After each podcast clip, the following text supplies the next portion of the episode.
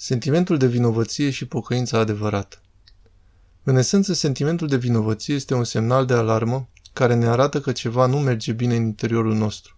În această fază, acest lucru este util, ca să pot afla ceea ce îmi lipsește, golul pe care l-am și care îmi pricinuiește această vinovăție. Dar nu vom rămâne la sentimentul de vinovăție, pentru că aceasta e o faptă egoistă, e o preocupare cu sine însuși. Am făcut asta, vai, vai, de ce am făcut-o? De ce sunt așa și pe dincolo?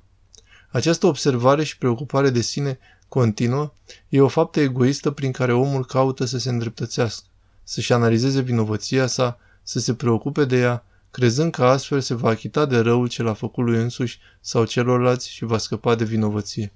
Nu, nu există vinovăție din momentul în care Hristos a răstignit. Nu există vinovăție din clipa în care omul se pocăiește, însă esențialul este să ne pocăim. Și pocăința nu e preocuparea cu patimile mele și analiza lor, cât de mult am păcătuit sau nu, cât de rău sau bun sunt. Pocăința adevărată înseamnă stabilirea unei legături cu Dumnezeu.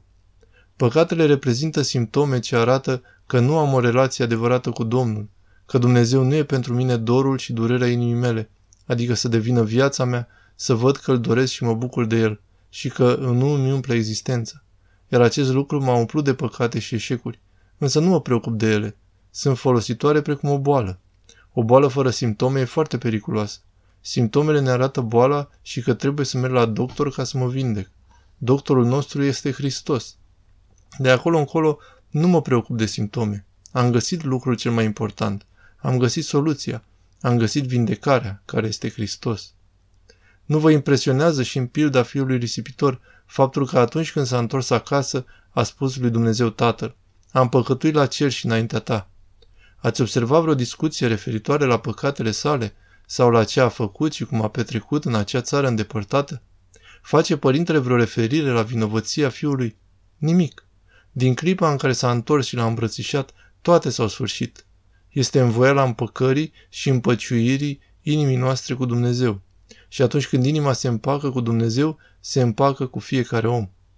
Așadar, sentimentele de vinovăție sunt folositoare ca simptome ce îmi arată că nu sunt bine, însă nu stărui niciodată în acestea.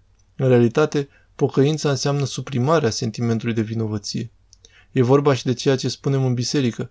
Am încurcat străpungerea inimii cu depresia.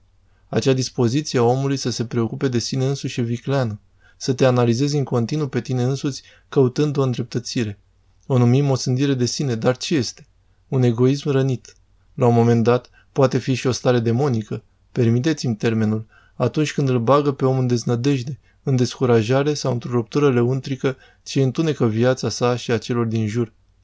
De obicei, comportamentul sufletesc al oamenilor care au astfel de o sândire de sine arată bănuiala și judecată față de ceilalți, iar acest lucru e o împletitură a omului pe care am putea o numi mai frumos, în esență, un egoism rănit și o încercare a omului fără harul dumnezeesc să-și reînvie sinele de căzut.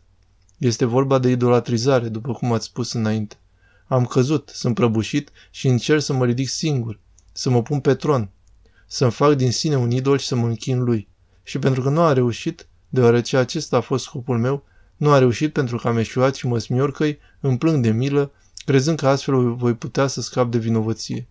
Nu scapă de sentimentul de vinovăție prin smiorcăiala sau prin osândirea de sine, ci atunci când se va îndrepta spre iubirea lui Dumnezeu. E nevoie de foarte mare atenție. Se întâmplă în cercurile religioase, în special unor oameni cu o conștiință sensibilă, cuprinsă de frică, să stăruie și să se preocupe permanent de păcatele lor, să se oțândească pe sine în continuu, crezând că acesta e un lucru duhovnicesc. Nu, e ceva periculos care ascunde un egoism religios aparte.